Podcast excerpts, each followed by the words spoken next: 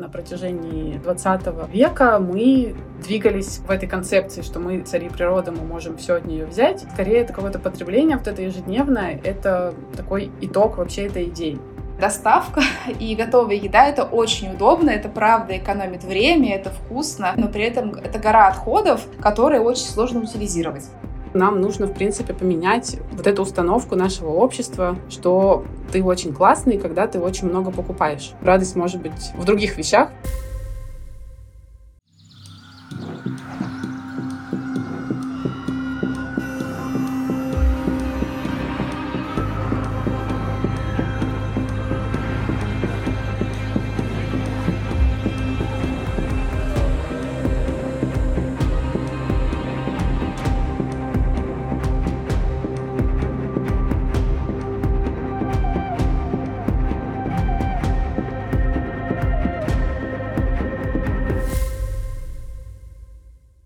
Всем привет! С вами подкаст «Пакет не нужен» от проекта Кедр Медиа. Начиная с этого выпуска мы открываем новый сезон, и к подкасту присоединяюсь я, Настя Седухина. В этом выпуске мы поговорим о том, что такое потребительское отношение к природе, как и почему оно сформировалось у людей, и что каждый из нас может с этим сделать. Наши гости – руководительница пиар-отдела Greenpeace, авторка книги Zero Waste Виолетта Грибко и пиар-директорка фонда «Второе дыхание» и экоактивистка Ирина Козловских.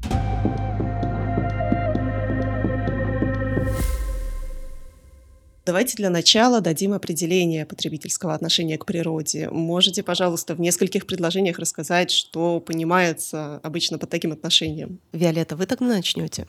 Например, я понимаю под этим такую некую устарелую модель, где человек — это еще пока царь природы, когда мы природу используем, добываем все, что нам нужно, и совсем не думаем о последствиях, не принимаем в расчет, что вообще-то мы тоже элемент этой природы, и мы можем навредить в том числе сами себе. И мы сейчас уже можем видеть, что нынешняя модель нас ведет к тому, что мы страдаем от того, что мы делаем. Сейчас из-за климатического кризиса мы видим постоянные изменения, наводнения, волны жары, целые острова уходят под воду. Тот же пластик, например, уже нашли на Эвересте и на дне Марианской впадины, то есть на самой высокой, там, самой глубокой точке Земли. И микропластик, например, находят уже не только в организме животных, но и в организме человека, и в крови, и даже вот было исследование в плаценте человека, после родов исследовали плаценту, то есть э, на самом деле мы уже видим вообще все эти последствия, но по-прежнему почему-то считаем себя венцом творения и что мы можем подчинять, использовать природу. Для меня, наверное, это про потребительское отношение к ресурсам, про то, что мы берем ресурсы природные без учета того, что ими будут пользоваться будущее поколение, расходуем больше, чем надо, и утилизируем их ненадлежащим образом. Ну, для примера, у нас за последние 20 лет количество ношения одежды, ну, наш фонд занимается одеждой, оно уменьшилось на 30%. Ну, то есть, если раньше, например, я черную водолазку носила три года, теперь я буду носить ее два года и гораздо быстрее куплю новую вещь, а предыдущая с большой долей вероятности отправится на свалку. Так происходит и потому, что качество жизни постоянно растет, мы хотим все лучше и лучше, больше потреблять, нам этого хочется, плюс вещи дешевеют, и раньше, например, там водолазка стоила одну сумму, теперь на распродаже можно купить за 500 рублей, грубо говоря, и это гораздо дешевле, чем, например, ремонтировать или ухаживать за своей. У меня возникли два уточняющих вопроса. Во-первых, почему находить микропластик в разных частях планеты это плохо? Что в нем такого плохого? Это к вам, Виолетта, наверное, вопрос. И Ирина сказала про то, что уменьшается да, потребление одежды, срок ее потребления, и, в принципе, вещи стали стоить дешевле, тоже из-за чего так стоимость уменьшилась. Да, что плохого в микропластике? Сейчас проводятся исследования, как вообще это может на нас повлиять. Есть какие-то первые исследования, исследуют животных, у которых нашли там в организме микропластик, и есть предварительные сведения о том, что это может быть опасно и влиять на нашу эндокринную систему, ну, вообще на здоровье в целом, то есть на разные сферы. Но пока исследования еще проводятся, ясно, что это точно ничего хорошего нет, потому что сейчас, вот если попытаться подсчитать, сколько вообще микропластика мы можем проглотить, то выходит колоссальное количество. Где-то в районе вот пластиковой карточки банковской примерно, вот я не помню за неделю вычерпывали за месяц, но, если честно, для меня даже, наверное, и тот, и другой факт не очень хороший, если представлять, что так много пластика невидимого мы там проглатываем, вдыхаем, выпиваем, и, ну, то есть это происходит даже вот с теми же пластиковыми бутылками для воды, которые сейчас у нас так выступают таким как бы спасением чистой водой, потому что, ну вот если нет фильтра, то опасно пить воду из крана. И получается, что многие покупают эту воду и, и не знают, что, например, там в одной бутылке может содержаться до 90 тысяч частиц вот этих микропластиковых. Они просто совсем крошечные, они не видны глазу, и, и мы это вообще никак не чувствуем ни на вкус, ни ну, какую-то их текстуру, просто потому что мы даже не можем их рассмотреть ну, обычным нашим глазом без микроскопа но тем не менее мы все это потребляем, проглатываем, и все это циркулирует в нашем организме, в крови и, и даже в каких-то органах. И это такой пугающий факт, потому что пока все выстроено так, что довольно сложно себя полностью огородить от потребления. То есть э, нужно приложить очень много усилий, нет каких-то моделей, ну, то есть, вернее, они есть, но пока еще не очень распространены, где человек может меньше пользоваться пластиком. То есть, если там, обычно ходить в магазины, заказывать еду, и, ну, то, как мы вообще все живем обычной своей жизнью, мы продолжаем потреблять этот пластик, и это довольно такой вызывающий обеспокоенность факт. Я хочу добавить, когда я работала в проекте «Нуль отходов», и нас тоже часто спрашивали про микропластик, я обычно задорно так отвечала, что вред микропластика не доказан, потому что нельзя проводить эксперименты на людях. Мы потребляем его, он из нас выходит, но очень сложно оценить действительно, как именно он влияет, на что, потому что очень много факторов на нас влияет. Не знаю, я живу в Москве, я дышу воздухом достаточно грязным и много других загрязнителей, но это однозначно не факт. Просто забивать на проблему говорить раз не доказано, то и бояться нечего, и полностью ее игнорировать. Что касается ношения одежды, вообще текстильная промышленность — это один из главных загрязнителей нашей природы. Даже если ткани сделаны из натуральных волокон, например, там из хлопка, то это огромный расход воды, пестицидов, например, при окрашивании, при выращивании, при изготовлении. Но уже около 60% тканей, которые мы производим, они являются синтетическими. Тоже сделаны из нефтепродуктов, и при стирке тоже выделяют тот же самый микропластик. И у нас нет возможности возможности их э, правильно утилизировать, потому что если мы сейчас с вами посмотрим на бирки на нашей одежде, вот в чем мы сидим, то состав будет самый-самый разный, и не факт, что он будет соответствовать действительности, и все эти вещи сложно перерабатывать, некоторые даже невозможно. Единственный вариант — это использовать повторно и как можно дольше, но одежда — это огромный расход ресурсов при изготовлении, при выращивании сырья, а при утилизации она также попадает на свалки и лежит годами, может пролежать сотни лет, потому что пластик не разлагается. И такое обилие одежды на рынке, оно, ну, как, потому что, в принципе, промышленность удешевляется. Если раньше, не знаю, там, когда я в школе училась, мне ботинки покупали раз в три года, потому что это была такая весомая покупка, нужно было отложить деньги, запланировать траты, пойти купить. Сейчас, благодаря тому, что новые коллекции появляются чуть ли не каждую неделю, и, в принципе, появляются распродажи, чтобы избавляться от старых коллекций, ботинки реально могут стоить 500 рублей, я могу себе позволить, я, конечно, не буду, но я могла покупать ботинки каждый месяц, а предыдущие просто выбрасывать. Это было бы удобно, но было бы удобно нам, а не природе.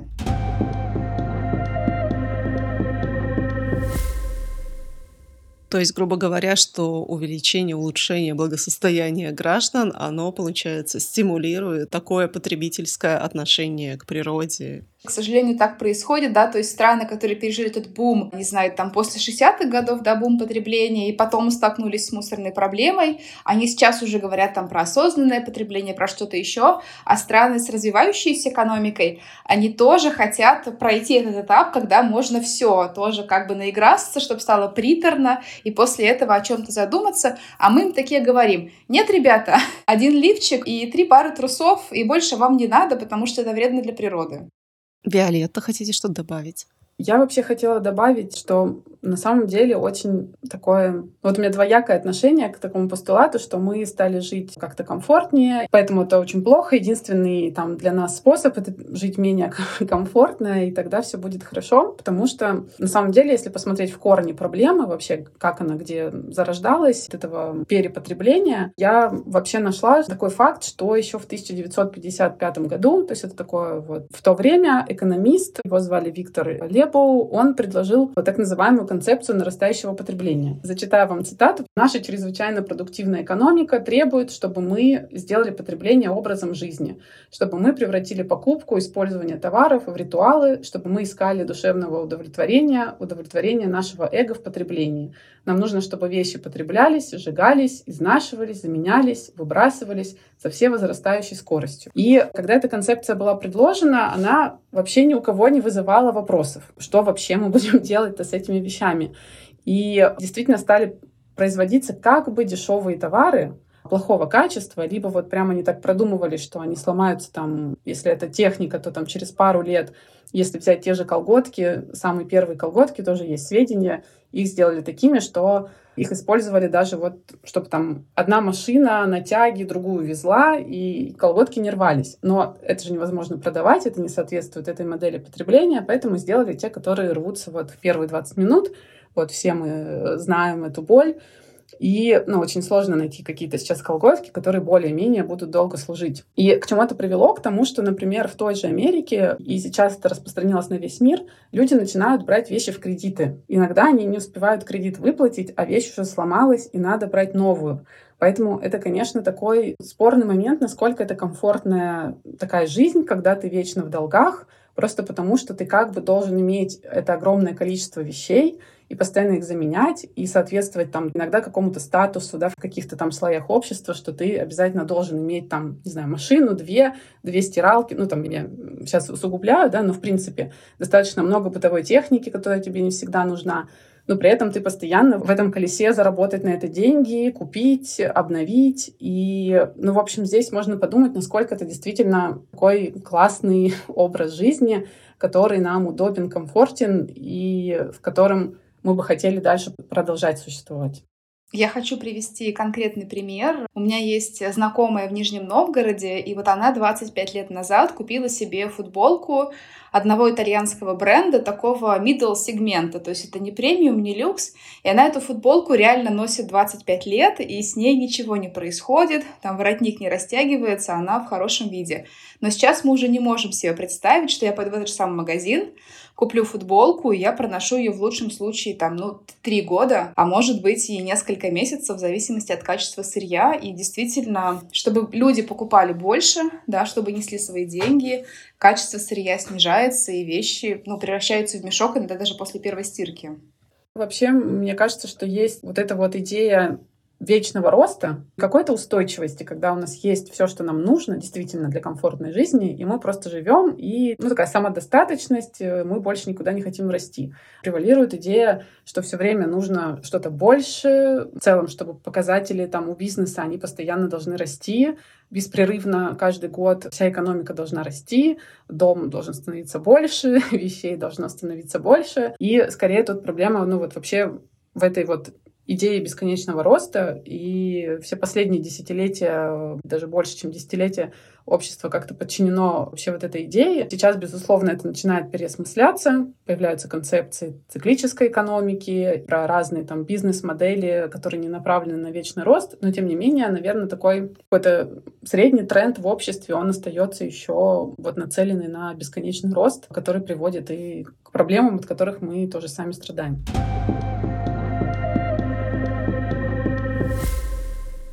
Ну а вот если говорить может быть, таком поворотном моменте, вы, Виолетта, приводили пример цитату 50-х годов. Есть ли какой-то такой вот знаковый этап, знаковая эпоха, когда вот началась такая тенденция к потребительскому отношению? Может быть, это было во время каких-то таких вот крупных масштабных мегапроектов промышленных, там, когда в Советском Союзе, в других странах строили энергостанции, там, поворачивали сибирские реки. Есть ли какой-то такой вот этап или нет. Да, но здесь на самом деле с Советским Союзом очень интересный такой парадокс, что с одной стороны действительно была эта идея покорять природу. Благодаря этому мы знаем очень много и прорывных проектов в том числе, которые там развивали страну, но при этом были достаточно губительные для природы, и не сразу это было ясно.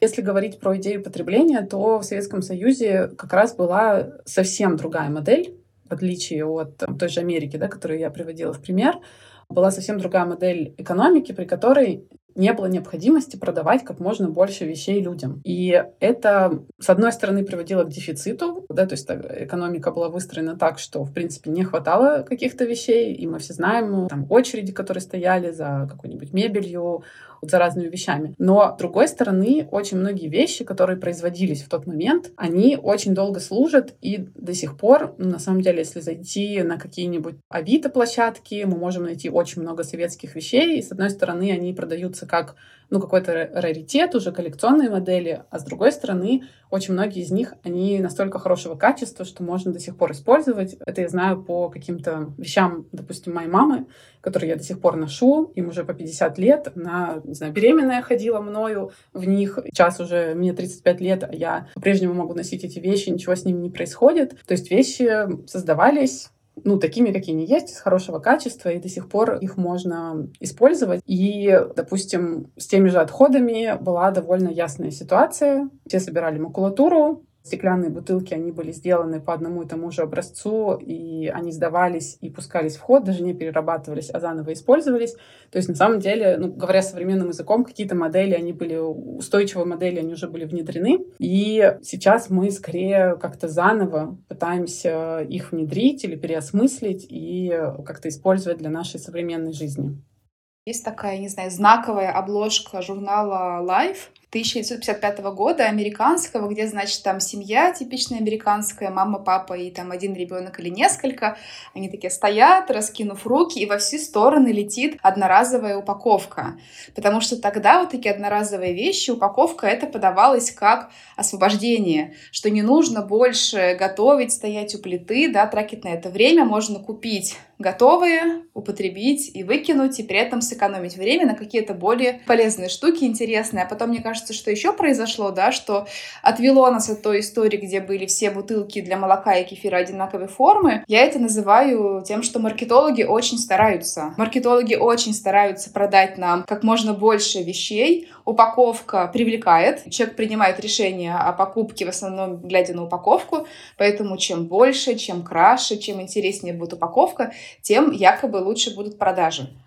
А при этом вот еще очень интересно, например, возвращаясь к истории, к использованию той же нефти, изначально вообще, когда человечество переходило от лошадей, от повозок, первый вообще транспорт это были электромобили. На самом деле это был момент, когда мы могли пойти в другую сторону и развивать электромобили, как это делаем сейчас, спустя уже десятки лет. Но было принято решение, ну, уже какая-то добыча велась, и стало ясно, что можно делать машины дизельные, бензинные и использовать как раз нефть. И в основном, в принципе, нефть э, добывалась для того, чтобы машины могли ездить. И мы пошли совсем в другую сторону и столкнулись с тем, что сейчас имеем это изменение климата, загрязнение воздуха, и возвращаемся вообще к той идее первоначальной электротранспорта, транспортом и активно сейчас пытаемся ее внедрять и развивать. На протяжении там, 20 века мы двигались вот в этой концепции, что мы, мы цари природы, мы можем все от нее взять.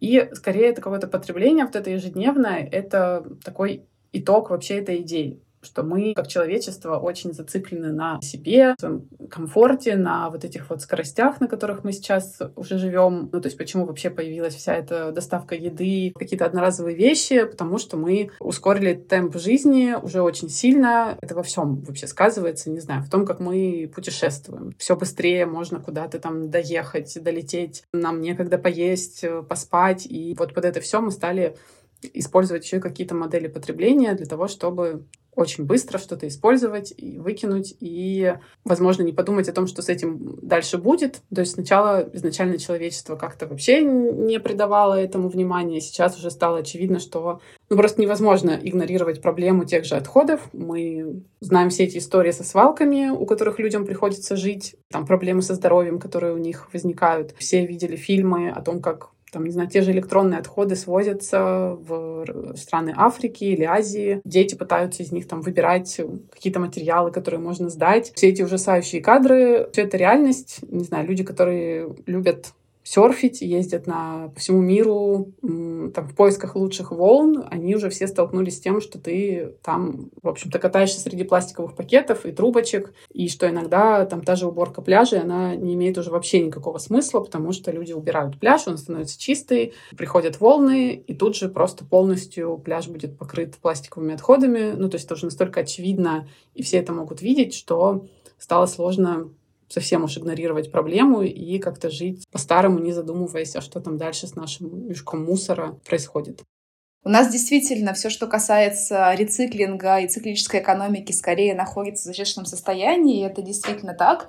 С другой стороны, например, тот факт, что условно в Германии собирает 75% текстиля бывшего в употреблении, с одной стороны, говорит о том, что вот они уже все правильно делают, с другой стороны, это не сокращает им темпы потребления текстиля, как бы, но они много покупают, много сдают на благотворительность или переработку. А мы покупаем чуть меньше, но ничего не сдаем на благотворительность или переработку, поэтому кажется, что у нас цифры ниже. Что касается еще интересно, да, с текстилем, в Европе считается, что относительно налажен раздельный сбор текстильных отходов, но какая была история, что если раньше большую часть текстиля можно было повторно использовать и продавать оптом секонд-хенд в другие страны, да, я думаю, всем эта история знакома, то сейчас из-за того, что качество сырья снижается, и то, что раньше можно было там еще 25 лет после людей носить а, эти футболки. Сейчас качество такое, что уже на повторное использование это не идет. Страны отказываются, и этот материал снова оказывается на свалке. Ну, то есть у нас разные темпы, но и проблемы тоже разные, но проблема одна общая в том, что никто не признает на каком-то глобальном уровне, что нам нужно снижать темпы потребления. Ну, то есть, когда у нас ванны переполнены и вода льется через кран, там они более эффективно ее вычерпывают половниками, мы менее эффективно, но, к сожалению, никто не собирается перекрывать воду. Ну, или хотя бы струйку сделать потоньше.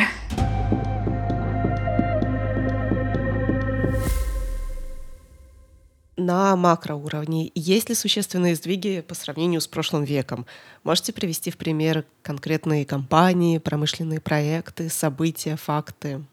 Вопрос, конечно, очень комплексный. С одной стороны, ну, то есть я могу сейчас привести какие-то примеры, когда даже большие компании, они внедряют, возможно, маленькие инициативы, но которые там, в течение лет приводят к тому, что действительно там очень сильно что-то экономится. Ну, например, из того, что я там, освещала в своей книге, когда изучала, как разные компании борются с отходами, это супермаркеты, которые, например, палеты, в которых доставка происходит продуктов, они их используют повторно, то есть не, не один раз привезли и дальше их выбросили, а как-то продумывают схему, как использовать повторно. Или, например, вот компания Amazon, они в свое время отказались от пластиковых стяжек для упаковки товаров, и, казалось бы, такая очень маленькая вещь, пластиковая стяжка, на что она там может э, повлиять. Но в итоге это привело к тому, что действительно вот они отчитывали, что за 10 лет около 240 тонн пластика этого одноразового они не использовали, просто потому что отказались от такой модели. Также супермаркеты, например, внедряют вместо каких-то там упаковок и наклеек на фрукты и овощи при взвешивании просто такой лазерный штрих-код, чтобы можно было поднести, и там уже считается вообще сколько, сколько там вес и, и там цена этого продукта. То есть это такие маленькие шаги, но которые на самом деле при широком внедрении могут очень сильно экономить на самом деле и деньги часто для компаний, и в том числе и пластиковые отходы. Но, конечно, нужно понимать, что в целом сейчас очень много гринвошинга, это такое явление, когда компания что-то преподносит как очень экологичное, но при этом на самом деле, по сути, ничего не происходит. Ну, такая пыль в глаза, чтобы привлечь э, людей, потому что ну, это все тема трендовая, всем интересная, все хотят себя чувствовать осознанными, но не все, конечно, как эксперты разбираются, что же хорошо. Ну, наверное, из примеров таких самых ярких это вот биоразлагаемые пакеты, так называемые, очень популярные, которые везде там сейчас предлагаются, или бумажные пакеты. Но с биоразлагаемыми проблема такая, что если они действительно сделаны из растительного сырья, часто из крахмала их делают, нужны условия для того, чтобы они разлагались. Это промышленные компостеры. И во многих странах, в том числе в России, ну, в России есть какие-то предприятия, но отдельные, прям там единичные, которые занимаются компостированием, но в целом нет возможности у людей сдать на компост э, ни там пищевые отходы, ни эти там пакеты биоразлагаемые.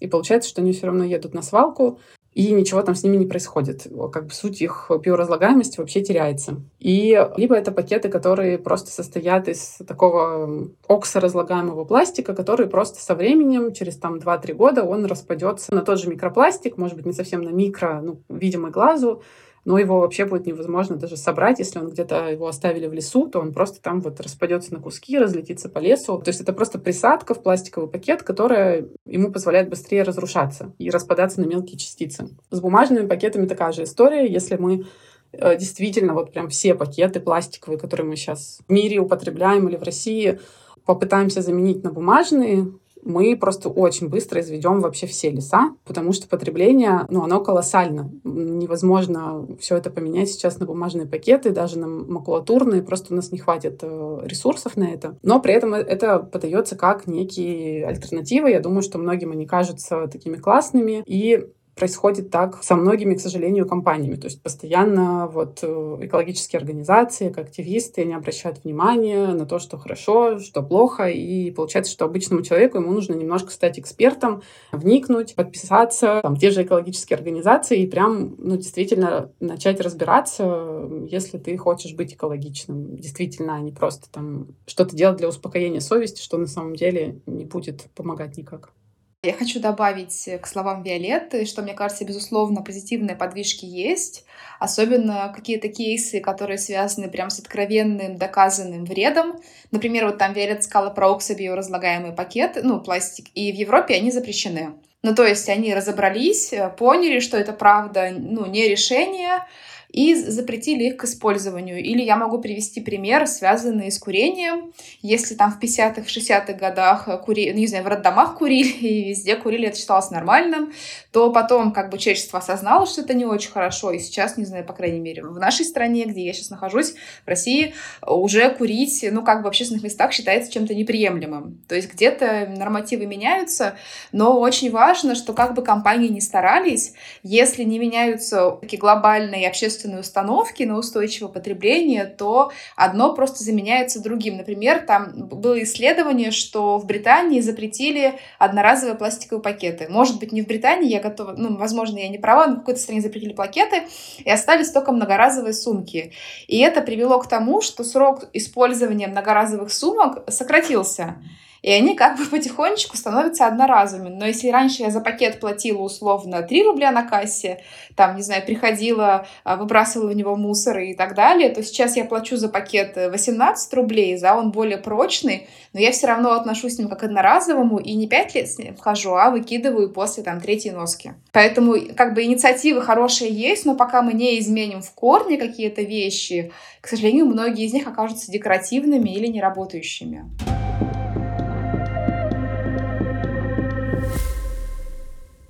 Что именно нужно менять в корне, как вообще отказаться от такого потребительского постоянного использования ресурсов, да, бездумного, и как его снизить вообще, насколько это реалистично, как на микро, так и на макроуровне. Мне кажется, очень важный этап будет это стандартизация упаковки. Потому что если у нас, не знаю, все пиво будет продаваться или все лимонады в одинаковых стеклянных бутылках, и законы будут позволять его повторно использовать, да, то люди ну, быстро приучатся, и мусора станет меньше. И даже, например, там, ну ясно, что мы уже не откажемся от доставки еды, и не всегда это приемлемо внедрять многоразовую упаковку, но если хотя бы вся еда в доставке будет в одинаковом пластике, его будет гораздо легче собирать и перерабатывать. Поэтому стандартизация упаковки — это очень важно. А второе — это ремонтопригодность вещей. То есть сейчас вещи уже делаются такими, что ну, они ломаются, и проще купить новую, чем ремонтировать, значит, свою там стиральную машинку. И очень важно это все заложить в документации, в стандартах, да, чтобы вещи подлежали ремонту, чтобы не было такого, что, не знаю, шестой iPhone перестает обслуживаться, я вынуждена купить своей маме там одиннадцатый, хотя как бы по телефону можно звонить, но все уже ПО не поддерживается. Поэтому ремонтопригодность и возможность какие-то запчасти заменять, это очень важно важно. Я думаю, что если бы это было принято на законодательном уровне, то все стало бы гораздо проще. И, конечно, нужно создавать инфраструктуру, потому что, вот не знаю, сейчас найти ателье и починить какое-то свое пальто, это надо прям, ну, заморочиться, и гораздо проще зайти в интернет-магазин и найти себе на распродаже новое. Поэтому должна появляться понятная инфраструктура, чтобы людям было удобно. И мне очень нравится цитата одного из, э, кажется, итальянских экспертов, который нас раньше консультировал. Он говорит, что отходы — это как вода. Вот э, куда вода течет, да, вот ручей, вот туда она и потечет. То же самое, что мы можем в одном месте перегородить, но если не появится какого-то другого понятного русла, то вода все равно хлынет туда, куда ей удобно. И я хочу еще пример из жизни привести, что вот у нас есть мастерская в фонде «Второе дыхание», и у нас есть мастер Дмитрий, который ремонтирует разные бытовые электроприборы, и для меня было открытием, что можно ремонтировать светодиодные лампочки. А, нам их приносят, э, Дмитрий ремонтирует, и они продолжают служить дальше, при этом, да, экономится кучу ресурсов и денег. Но кто про это знает? Практически никто. Да, я хочу здесь рассказать о том, что сейчас Greenpeace готовит новый слой на карте Recycle Map. Это такая карта, где сейчас собраны пункты приема вторсырья. Но, в общем-то, переработка мусора не может быть прям решением. И мы сейчас вот как раз прям собираем все мастерские, э, ремонтные или какие-то магазины, где можно купить свою упаковку. Просим людей нам помогать, потому что, конечно, мы там по всей России не сможем это сами сделать. Очень многие подключаются, волонтеры, некоторые находят там и по 20 точек, высылают, поэтому, в общем, будем рады. Все, кто нас слушает, э, если знаете какие-то такие вот штуки, которые способствуют тому, чтобы вещи жили дольше, то у нас на сайте есть вся информация, где мы это собираем, и надеюсь, что мы сделаем этот слой, и он как-то будет помогать людям хотя бы как первый шаг ориентироваться вообще в городе и знать, куда тебе идти, и узнавать про такие вот крутые кейсы, про лампочки. Я, например, тоже не знала, что можно ремонтировать. Это, ну, вообще, мне кажется, супер круто. И Наверное, что еще хотела добавить, что как раз то, о чем Ира говорила, это вот пример этой циклической экономики, когда еще на этапе вообще продумывания дизайна продукта прописывается, как он будет утилизирован, или на что его можно будет разобрать, и как использовать детали, или куда они потом пойдут. То есть не просто, чтобы было красивенько, а или там функционально, но и в том числе, а как закончит жизнь вообще этот э, предмет. Вот сюда относится и как раз ну, вот эта ловушка многих компаний, производящих электронику, когда модель устаревает, и она устаревает полностью. Ты не можешь там на каком-то телефоне вот пользоваться функциями, если ты не поменяешь вообще полностью всю эту модель. И приводит это к тому, что ну, просто колоссальное количество, это тоже 5 тонны электронных отходов, они просто выбрасываются, потому что, условно, не знаю, каким-то там блендером или соковыжималкой можно гвозди только забивать, и то не очень получится, будет там, наверное, не такой он будет крепкий.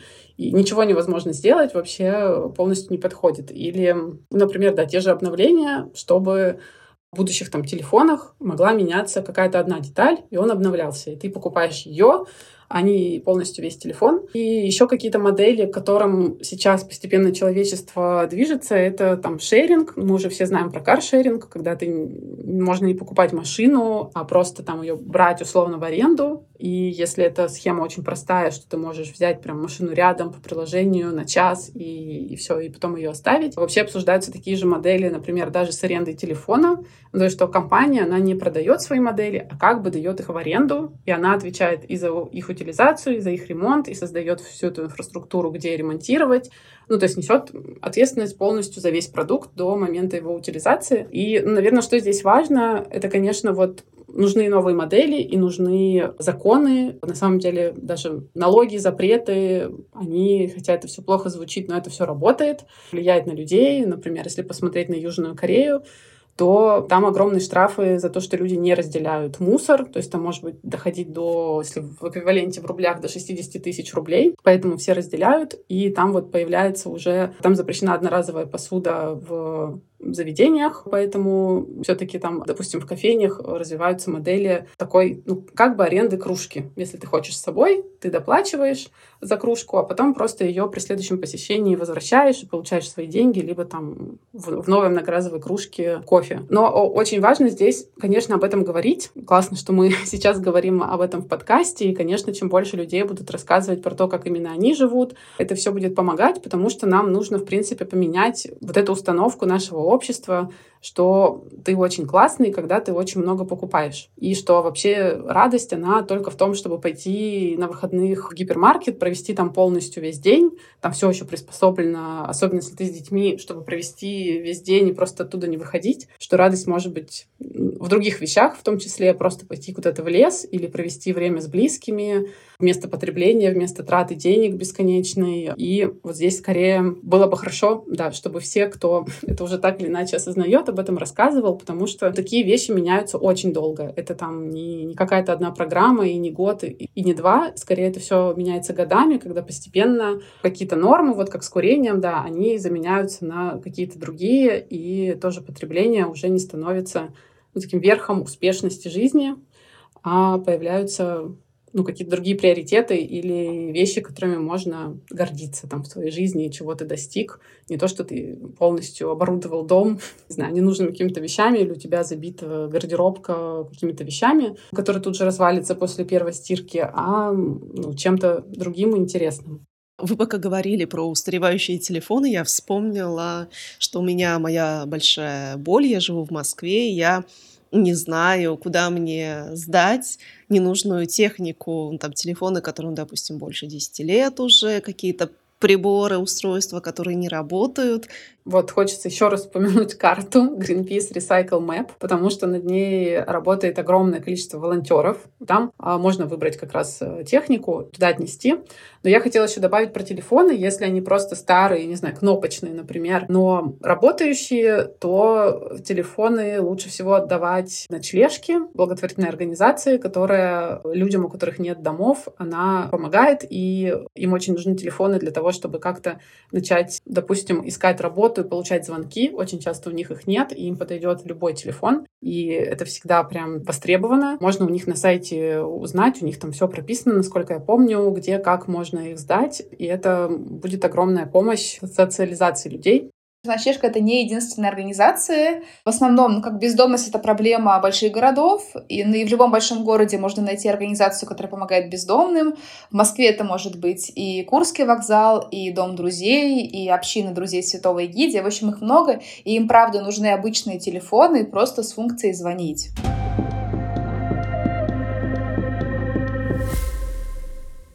Вы уже говорили про Корею, про Южную Корею, где работают э, какие-то экологические инициативы. Вообще, какие есть э, удачные, может быть, э, политические инициативы на государственном уровне в других странах осознанного отношения к природе, в чем они заключаются? Можете какие-то вспомнить? Из того, что я помню, таких инициатив на самом деле очень много. Если мы вот именно к проблеме отходов ней сосредоточимся, то уже больше ста стран ввели те или иные меры по тому, чтобы ограничивать количество отходов там, или как-то их перерабатывать. Вот на территории Евросоюза постепенно происходит отказ от одноразовых разных вещей, стаканчиков, э, вот этих мешалок э, для кофе. И, например, Макдональдс в Германии, там сейчас можно заказать в многоразовой посуде себе еду.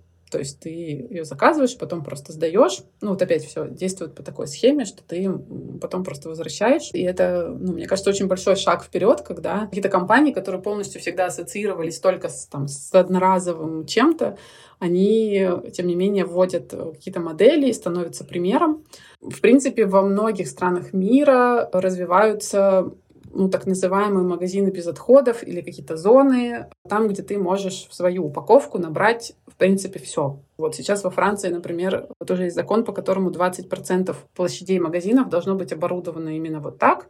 То есть ты приходишь туда условно со своими эко-мешочками тканевыми, ну, можно и пакетами, если у тебя уже пакеты есть дома. Ну, там просто ты нажимаешь рычаг, и тебе там рис высыпается в твой пакет, то есть это все безопасно, гигиенично, часто к этому бывают проблемы, то есть никто с ними не соприкасается, просто у тебя есть возможность именно самому в свою тару насыпать, и на самом деле это происходит даже с какими-то там жидкостями, те же шампуни, гели для душа тоже вот в определенных магазинах, зеровых шопах можно купить или в каких-то зонах. И сейчас это внедряется на самом деле в самых разных странах. На Филиппинах сейчас идет такое движение, что устанавливаются такие зоны в магазинчиках, где обычно продаются продукты в, в саше, то есть совсем маленьких пакетах. То есть там шампунь 30-50 миллиграмм на один раз совсем использовать. Такие магазины очень популярны. Это такие источники колоссального количества отходов.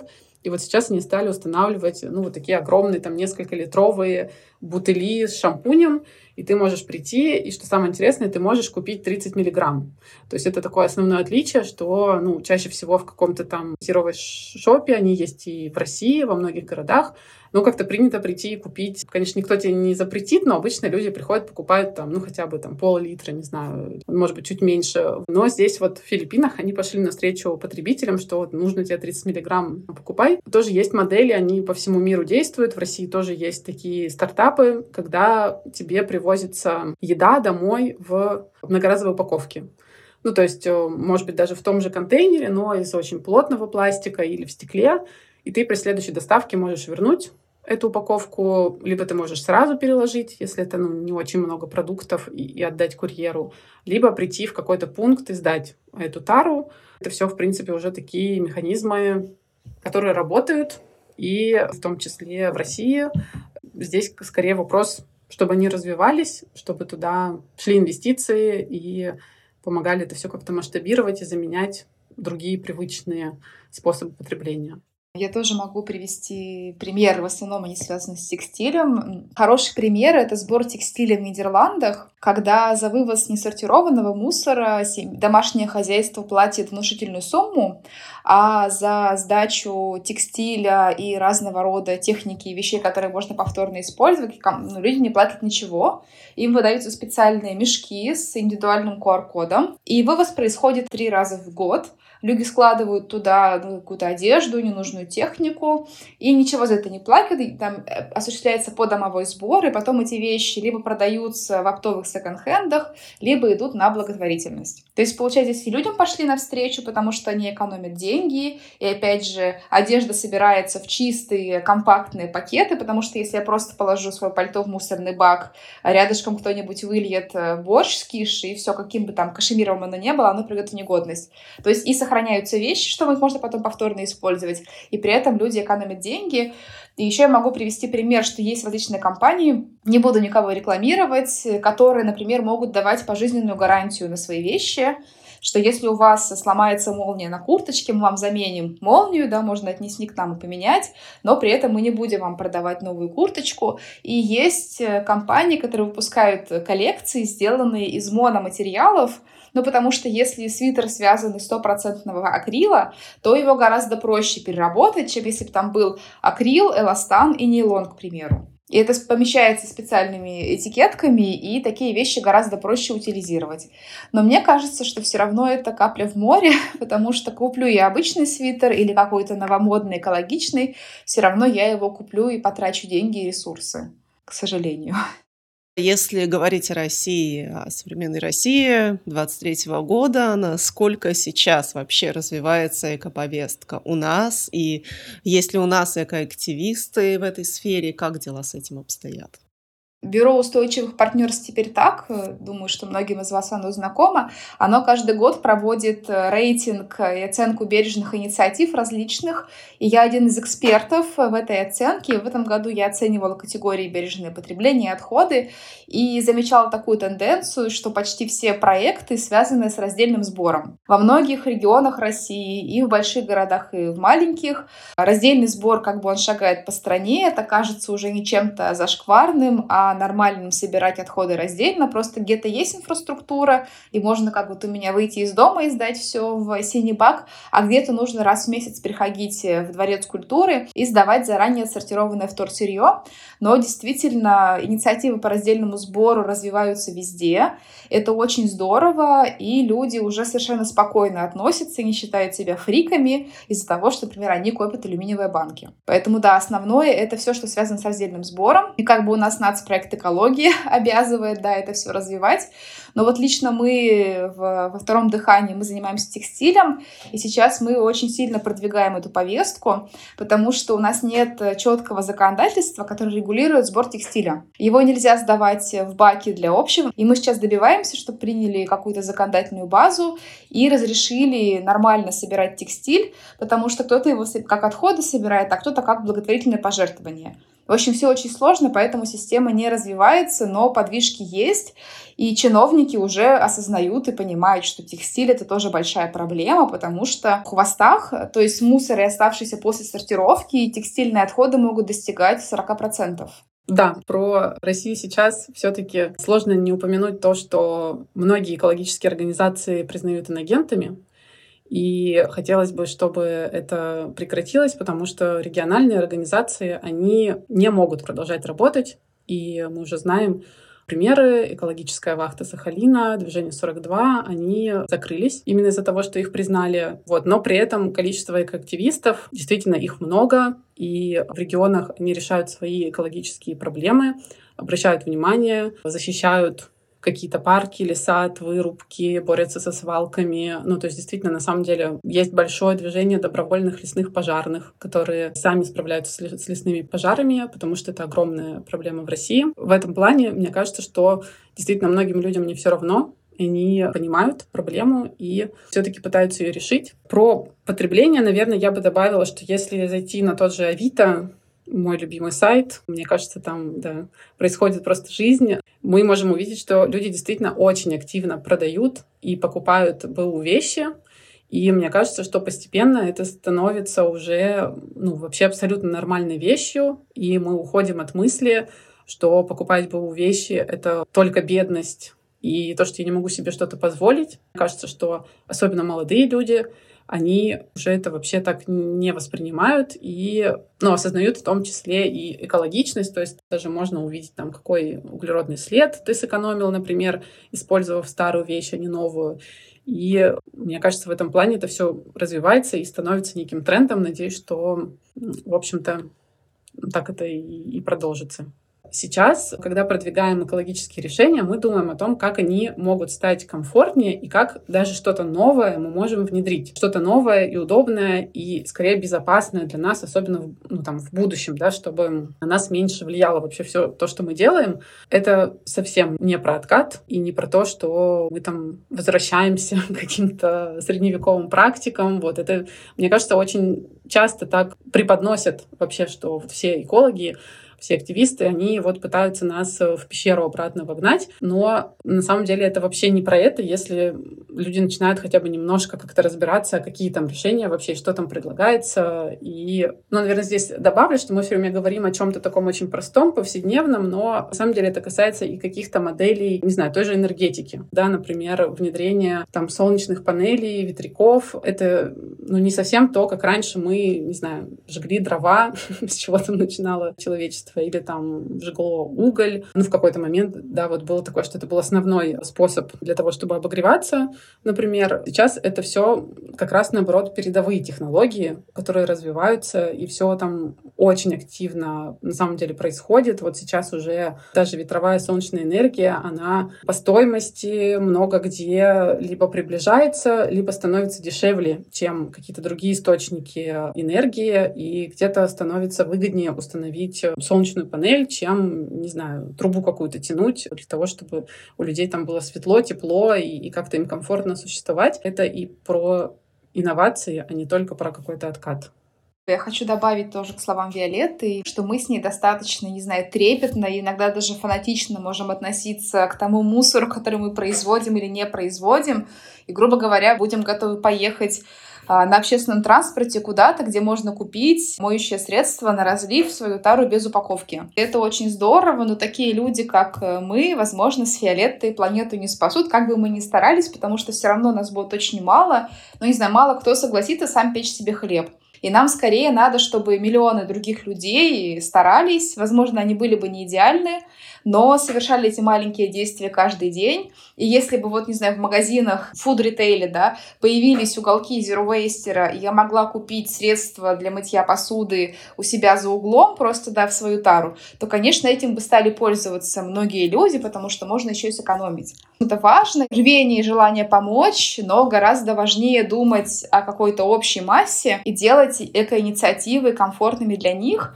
Я очень часто цитирую своего учителя экономики, который нам в восьмом классе сказал, что закон — это столб, на который очень сложно залезть, но который очень легко обойти. Поэтому да, мы там на законодательном уровне что-то можем запретить, но если не будет практик, которые помогут нам жить более экологично, то ничего не изменится.